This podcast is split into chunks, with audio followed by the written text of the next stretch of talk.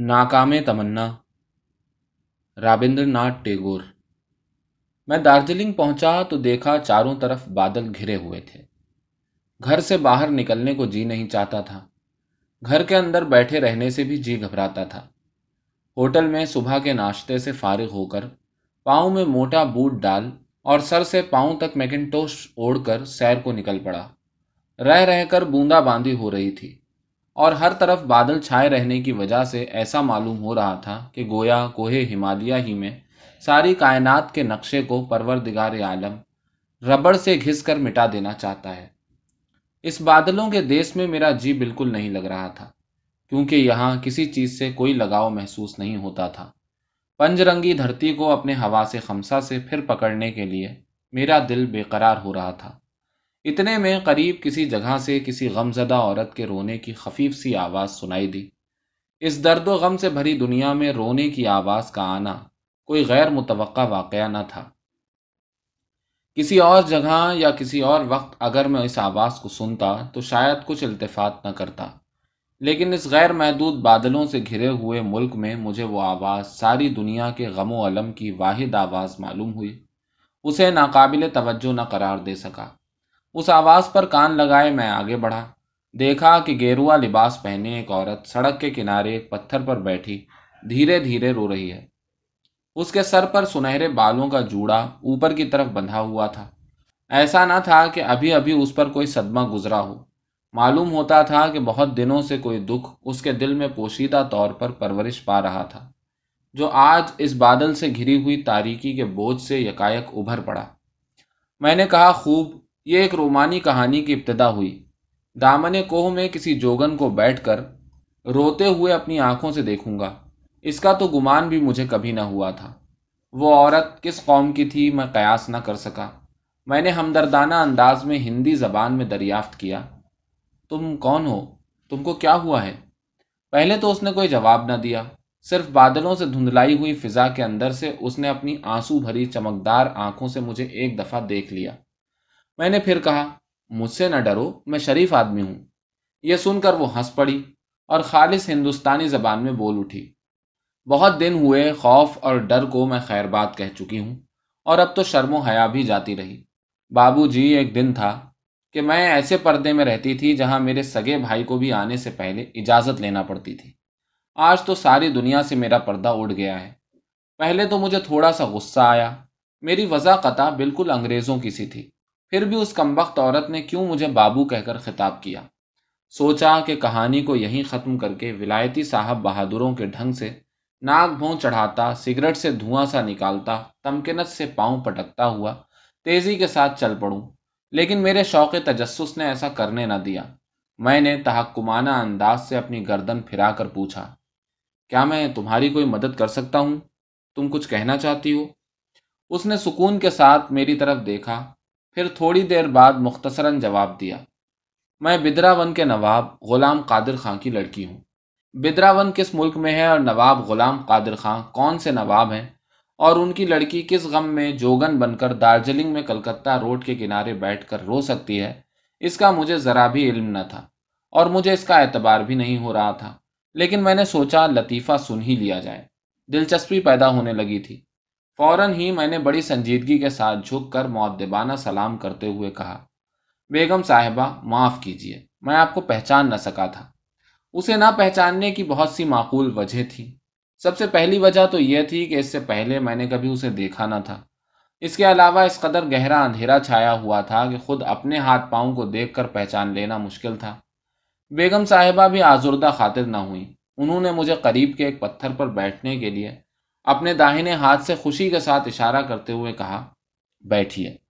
میں نے دیکھا کہ خاتون کو حکم کرنا آتا ہے۔ اس کائی کے ڈھکے ہوئے بھیگے پتھر پر بیٹھنے کے لیے اس کی اجازت پا کر مجھے غیر متوقع اعزاز حاصل ہوا۔ بدراون کے غلام قادر خان کی لڑکی نور النساء یا مہر النساء بان الملک نے مجھے اپنے قریب اس گندے مقام پر بیٹھنے کی اجازت دی۔ میکنٹوش پہن کر ہوٹل سے نکلتے وقت میرے خواب و خیال میں بھی نہ آ سکتا تھا کہ میری ایسی عزت افزائی ہوگی۔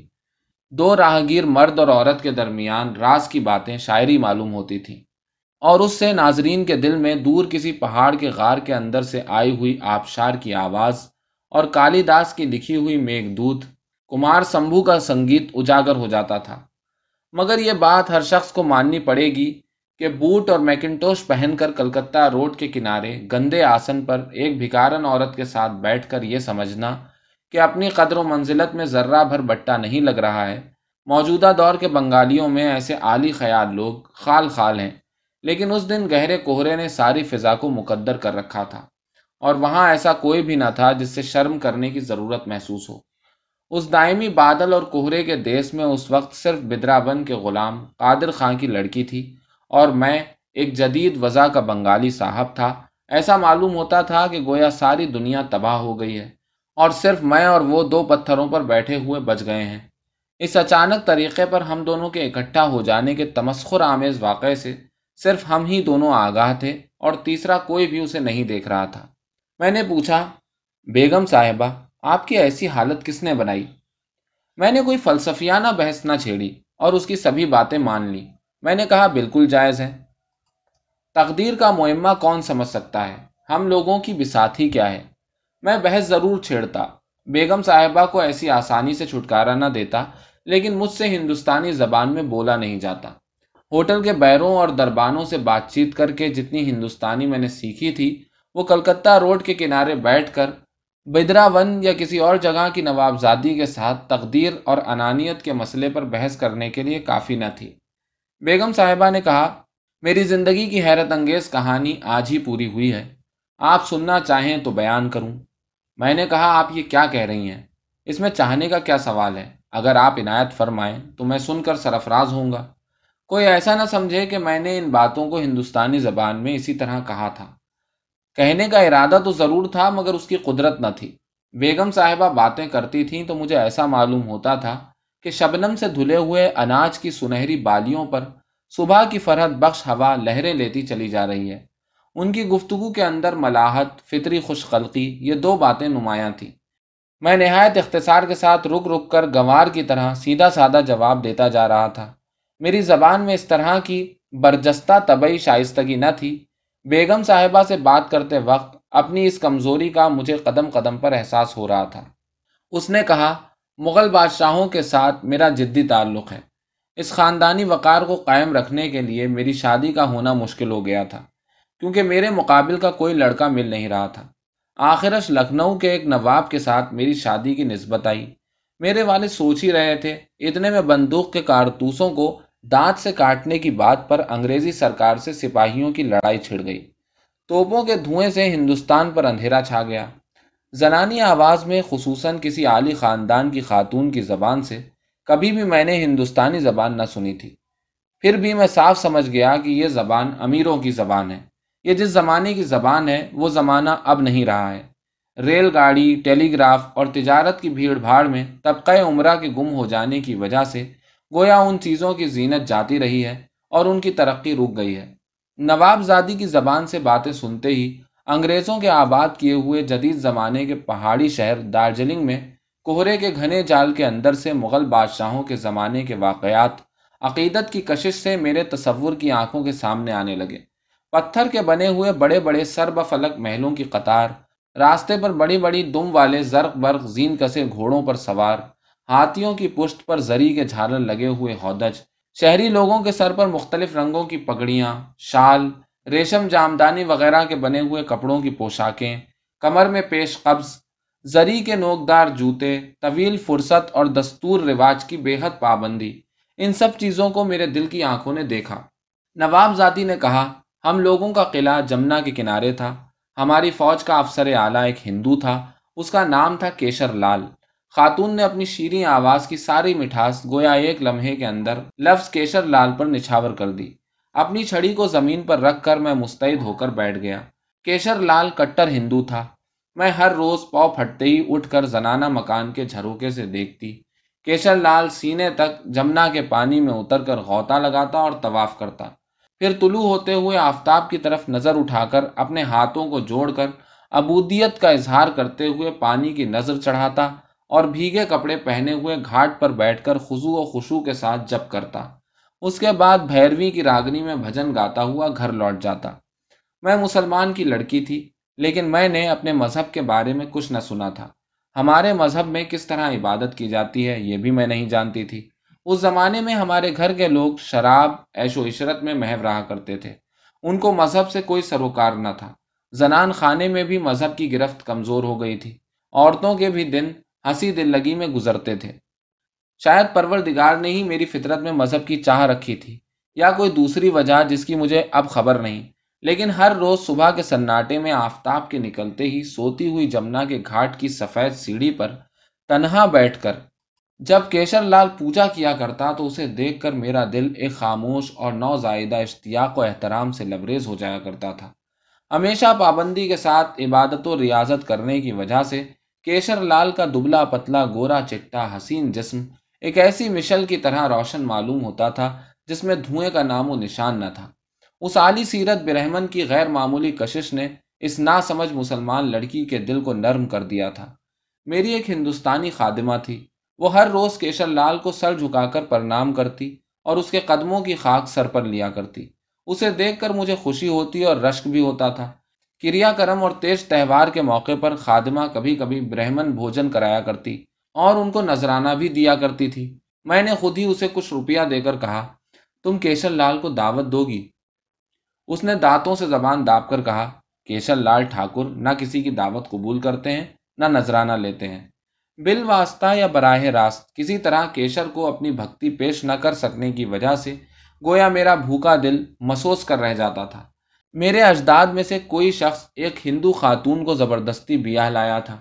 محل سرا میں بیٹھ کر انہی کے پاک خون کو اپنی رگوں میں چلتا ہوا میں محسوس کرتی اور اسی خون کے رشتے سے کیشر لال کے ساتھ یگانگت تصور کر کے کسی قدر تسکین حاصل کرتی۔ اپنی ہندو خادمہ سے میں نے ہندو دھرم کی عبادت کے ارکان اور مذہبی رسوم سیکھ لیے اور رامائن و مہا بھارت کی پراسرار کہانیوں کو تفصیل کے ساتھ سنا، اور اسی محل سرا میں بیٹھے بیٹھے ہندو دنیا کی حیرت انگیز تصویر میرے دل میں اتر آتی۔ بت اور مورتیں، سنکھ بجنے کی آواز، سنہرے گنبد والے مندر، لوبان اور اگر بتیوں کی کثرت، چندن کی مہک کے ساتھ پھولوں کی خوشبو کی آمیزش، جوگیوں کی فوق الفطرت طاقت، برہمنوں کے نمایاں کارنامے، انسان کے بھیس میں دیوتاؤں کی لیلا، یہ ساری چیزیں گویا اکٹھا ہو کر بہت پرانی، بہت پھیلی ہوئی اور بہت دور ایک ایسی مایا بھری دنیا کو میری نظر کے سامنے پیش کر دیتی جو انسان کی عقل و فہم سے بالاتر تھی۔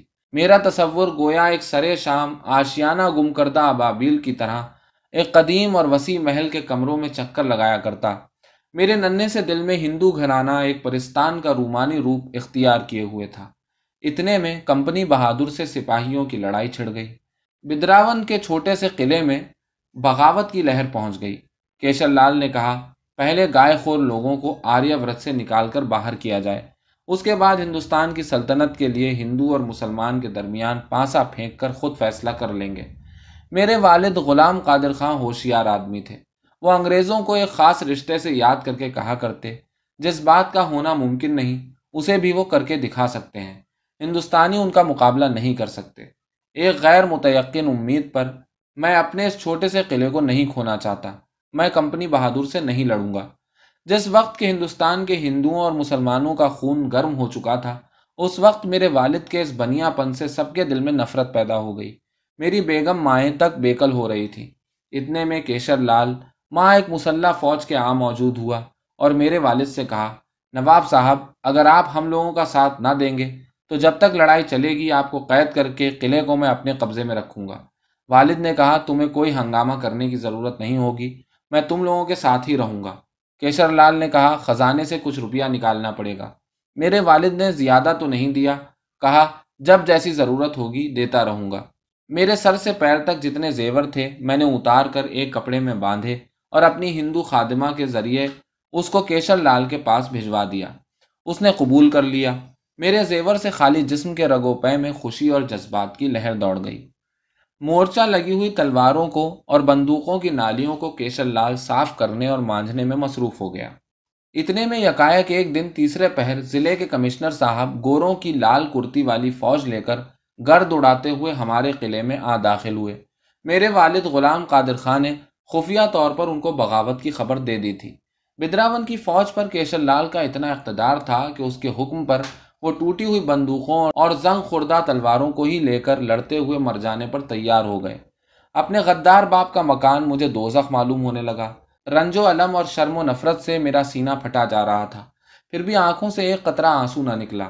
اپنے بزدل بھائی کی پوشاک پہن کر اور بھیس بدل کر میں زنان خانے سے باہر نکل پڑی۔ کسی کو دیکھنے کی فرصت نہ تھی۔ اس وقت تو گرد اور بارود کے دھوئیں اڑنا، سپاہیوں کا شور و غل مچانا اور بندوقوں کی آواز سب بند ہو چکے تھے۔ ان کی جگہ پر مردوں کی دردناک خاموشی زمین و آسمان کو احاطہ کیے ہوئے تھی۔ جمنا کے پانی کو خون سے رنگ کے آفتاب غروب ہو چکا تھا اور آسمان پر ماہ کامل شام ہی سے نکلا ہوا تھا۔ لڑائی کے میدان میں چاروں طرف مردوں کے پڑے رہنے کا منظر نہایت ہی ہیبت ناک تھا۔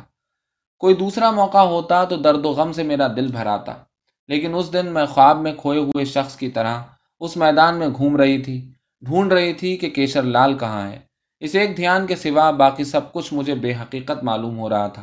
ڈھونڈتے ڈھونڈتے آدھی رات گئے، میں نے چاند کی روشنی میں دیکھا، میدان کارزار کے قریب ہی جمنا کنارے آم کے باغ کے نیچے کیشر لال اور اس کے خیر خواہ خادم دیوکی نندن کی لاشیں پڑی ہیں۔ میں سمجھ گئی کہ زخم کاری کھا کر آقا خادم کو یا خادم آقا کو اس محفوظ جگہ پر لے آیا ہے اور خود جاں بحق ہو گیا ہے۔ پہلے تو میں نے اپنا بہت دنوں کا غیر تسکین شدہ ارمان نکالا۔ کیشر لال کے قدموں پر لوٹ کر اپنے گھٹنے تک پہنچے ہوئے بالوں سے کئی بار اس کی خاک پاک کو میں نے پونچھ لیا، اس کے برف کی طرح ٹھنڈے پاک پیروں کو اپنی تپتی ہوئی پیشانی پر اٹھا لیا۔ اس کے پیر چومتے ہی میرے بہت دنوں کے ضبط کیے ہوئے آنسوؤں میں سیلاب آ گیا۔ اتنے میں کیشر لال کے بدن میں تھوڑی سی حرکت ہوئی اور یکایک اس کی درد بھری الجھی ہوئی آواز سن کر میں چونک اٹھی اور اس کا پیر چھوڑ کر کھڑی ہو گئی۔ بند آنکھوں کے ساتھ اپنے خشک گلے کے اندر سے ایک بار اس نے کہا، پانی۔ فوراً میں اپنے بدن کے کپڑے کا ایک کونا جمنا کے پانی میں بھگو کر لائی اور اسے نچوڑ کر کیشر لال کے بند ہونٹوں کے اندر پانی ٹپکانے لگی۔ پھر اس کی بائیں آنکھ اور پیشانی پر جو سخت چوٹ لگی تھی، اس زخم پر میں نے اپنے کپڑے کا بھیگا ہوا حصہ پھاڑ کر پٹی باندھ دی۔ اس طرح کئی بار جمنا کا پانی لا کر اس کے منہ اور آنکھوں پر چھڑکنے کے بعد اس کو رفتہ رفتہ ہوش آنے لگا۔ میں نے پوچھا، اور پانی دوں؟ کیشر لال نے کہا، تم کون ہو؟ جب تو مجھ سے رہا نہ گیا، میں نے کہا، لونڈی آپ کی جانثار خادمہ ہے، میں نواب غلام قادر خان کی لڑکی ہوں۔ میں نے سمجھا تھا کیشر لال رحلت کرتے وقت اپنی شہدائی کی آخری پہچان ساتھ لے جائے گا اور اس خوشی سے کوئی بھی مجھے محروم نہ کر سکے گا۔ میرے تعارف کراتے ہی کیشر لال شیر کی طرح گرجدار آواز میں بول اٹھا، بے ایمان کی لڑکی، بے دھرم، میرے مرتے وقت بے دین کے ہاتھ کا پانی دے کر تو نے میرا دھرم نشٹ کر دیا۔ اتنا کہہ کر اس نے اپنے داہنے ہاتھ سے میری پیشانی پر اس زور سے تھپڑ مارا کہ میں بدحواس ہو کر گر پڑی اور میری آنکھوں میں اندھیرا چھا گیا۔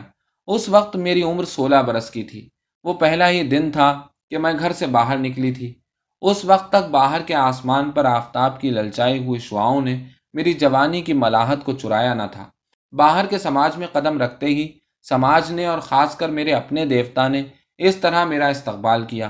اب تک میں بجھا ہوا سگریٹ ہاتھ میں لیے محو ہو کر مورت کی طرح بیٹھا تھا، کہانی سن رہا تھا یا شیریں زبان سن رہا تھا یا کوئی گانا سن رہا تھا، یہ نہیں کہہ سکتا۔ میں بالکل ہی خاموش بیٹھا تھا۔ اتنی دیر بعد اب مجھ سے رہا نہ گیا، یکایک میں بول اٹھا، جانور۔ نواب زادی نے کہا، کون جانور؟ جانور کیا موت کی اذیت کے وقت اپنے منہ کے سامنے کا پانی ہٹا دیتا ہے؟ میں کچھ جھیپ سا گیا، پھر کہا، ہاں ٹھیک ہے، وہ تو دیوتا ہے۔ نواب زادی نے کہا، کیسا دیوتا؟ دیوتا بھی کبھی اپنے شہدائی کی مخلصانہ خدمت کو ٹھکرا سکتا ہے؟ میں نے کہا، ہاں یہ بھی ٹھیک ہے۔ اتنا کہہ کر میں خاموش ہو گیا۔ نواب زادی کہتی گئی، پہلے تو مجھے بہت ہی سخت صدمہ ہوا، ایسا معلوم ہوا کہ دفتن سارا جہان ٹکڑے ٹکڑے ہو کر میرے سر پر ٹوٹ پڑا ہے۔ لمحے بھر کے اندر ہوش آتے ہی میں نے اس کٹھور بے مروت اور بے حس مقدس برہمن کی دور ہی سے قدم بوسی کی۔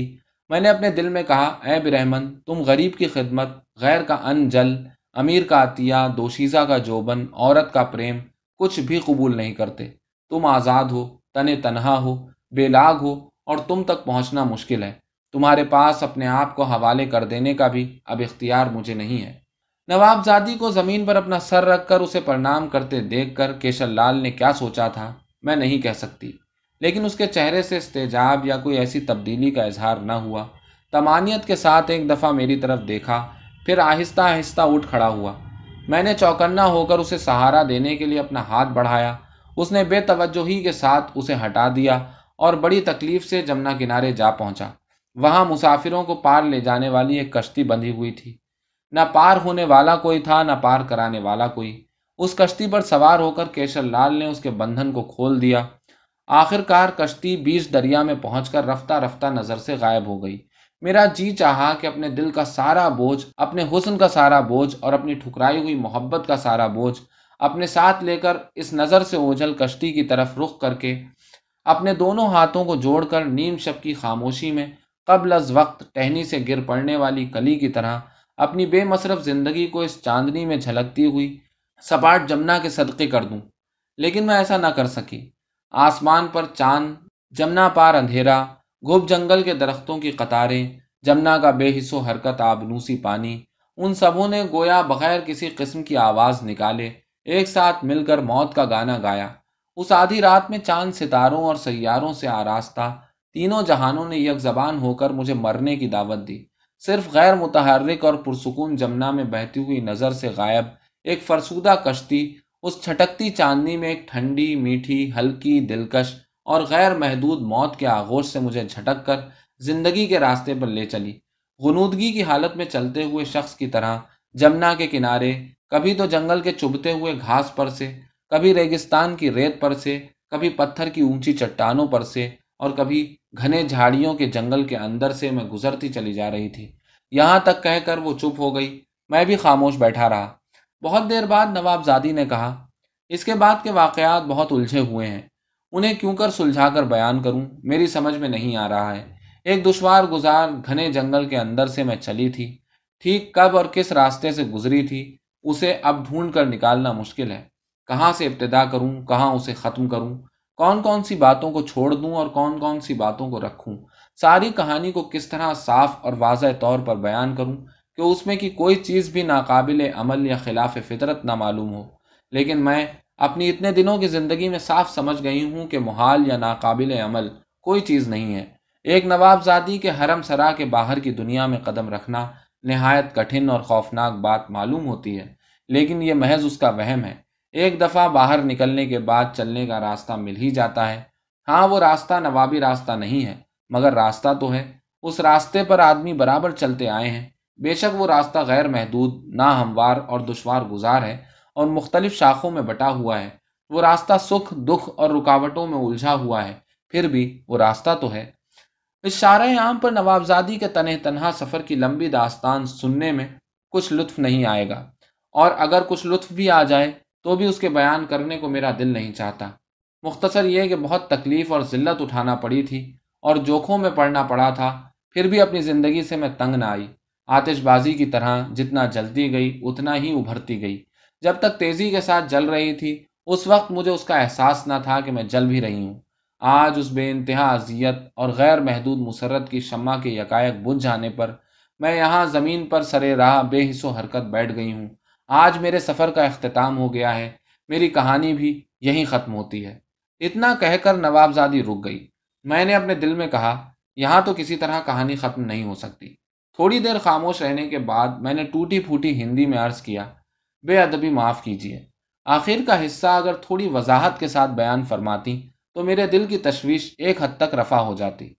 نوابزادی کو ہنسی آ گئی۔ میں نے دیکھا کہ میری ٹوٹی پھوٹی ہندی کام آ گئی۔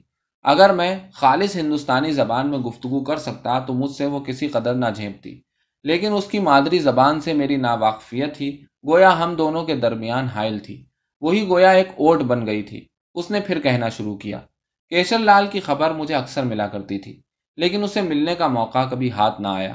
تاتیا ٹوپے کی جماعت میں شامل ہو کر اس بغاوت سے گھرے ہوئے آسمان کے نیچے وہ کبھی پورب کی طرف اور کبھی پچھم کی طرف، کبھی جنوب مشرق اور کبھی جنوب مغرب کی طرف بجلی کی چمک کی طرح کبھی ظاہر اور کبھی غائب ہو جاتا تھا۔ میں اس وقت جوگن بن کر کاشی کے شیوانند سوامی کو بابا پکار کر ان کے پاس سنسکرت شاستر سیکھ رہی تھی۔ ہندوستان کی ساری خبریں ان کے قدموں پر آ پہنچتی تھی۔ میں پورے اعتقاد سے شاستر سیکھ رہی تھی اور درد آمیز اضطراب کے ساتھ لڑائی کی خبریں بھی فراہم کر رہی تھی۔ رفتہ رفتہ برٹش راج نے ہندوستان کی بغاوت کی آگ کو اپنے پیروں سے کچل کر بجھا دیا۔ پھر تو کیشر لال کی خبر کا آنا یکایک بند ہو گیا۔ انقلاب کی خطرناک فضا کے اندر خون کی شعاؤں کی روشنی میں بھارت کے جن شیر مردوں کی تصویریں کبھی کبھی آنکھوں کے سامنے آیا کرتی تھیں، یکایک اندھیرے میں چھپ گئیں جب تو میں وہاں اور نہ رہ سکی. اپنے گرو کا سایہ عاطفت چھوڑ کر بیراگن کے لباس میں پھر نکل پڑی. میں رستے رستے ماری پھری, بہت سے تیرتھوں اور مندروں کے چکر لگا آئی. کیشر لال کا کہیں پتہ نہ ملا. ایسے دو ایک شخص ملے جو ان کے نام سے واقف تھے. انہوں نے کہا یا تو وہ لڑائی میں شہید ہو گئے ہیں یا قید خانے میں جاں بحق ہو گئے ہیں. میرے دل کی تہ سے آواز آئی, ہرگز نہیں, کیشر لال کی موت نہیں ہو سکتی ہے. وہ چمکتی ہوئی روشنی جس کا قرب میرے برداشت کے باہر تھا ابھی بھی مفقود نہیں ہوئی ہے.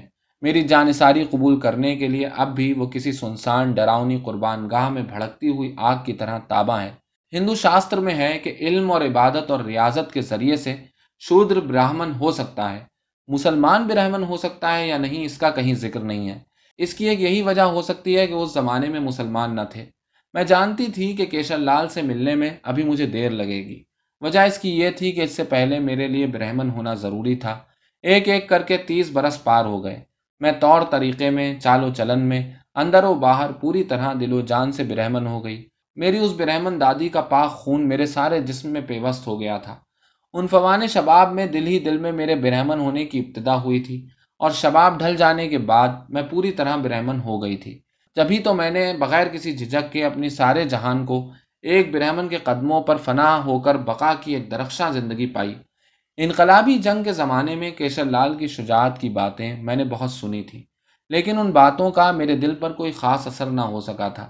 میں نے وہ جو دیکھا تھا کہ چاندنی رات میں پرسکون جمنا کے بیچ میں ایک چھوٹی سی کشتی پر کیشر لال چپ چاپ تنہا بہتا چلا جا رہا ہے, وہی نقشہ میرے دل نشیں ہو کر رہ گیا تھا. میں ہر وقت یہی دیکھ رہی تھی کہ برہمن بالکل اکیلا دریا کی موج پر کشتی میں بہتا ہوا کسی غیر معین موہوم مقصد کی تلاش میں چلا جا رہا ہے. نہ اس کا کوئی ساتھی ہے, نہ کوئی خدمت گزار. اسے کسی کی ضرورت نہیں ہے. وہ بے عیب اور خوددار جوان اپنے لیے آپ ہی کافی ہے.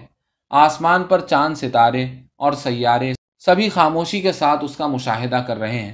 اتنے میں خبر ملی کیشر لال شاہی سزا سے بھاگ کر نیپال میں پناہ گزیں ہیں. میں نیپال گئی. وہاں بہت دنوں تک رہنے کے بعد خبر ملی بہت دن ہوئے کیشر لال نیپال چھوڑ کر کہیں چلا گیا. کسی کو معلوم نہیں. جب سے میں پہاڑ پربت گھوم رہی ہوں. یہ ہندو کا دیس نہیں ہے. بھوٹیا اور پچا قوم ناپاک اور ملش قوم ہے. ان میں کھانے پینے اور رہن سہن کا کوئی امتیاز نہیں ہے. ان کے دیوتا, ان کا پوجا پاٹ سبھی علیحدہ ہیں. بہت دنوں کی ریاضت اور نفس کشی کے بعد میں نے جس خالص تقدس کو حاصل کیا تھا, ڈرتی تھی کہ کہیں اس میں داغ نہ لگ جائے. میں بڑی مشکلوں سے ہر طرح کے تجسس اور ناپاک چیزوں سے اپنے آپ کو بچا کر چل رہی تھی. میں جان رہی تھی کہ میری ناؤ کنارے آ لگی ہے اور میری زندگی کی آخری منزل قریب ہی ہے. اس کے بعد اور کیا کہوں. آخری بات بہت مختصر ہے. چراغ جب گل ہوتا ہے تو ایک ہی پھونک سے بجھ جاتا ہے. اس بات کو وضاحت کے ساتھ کیا بیان کروں.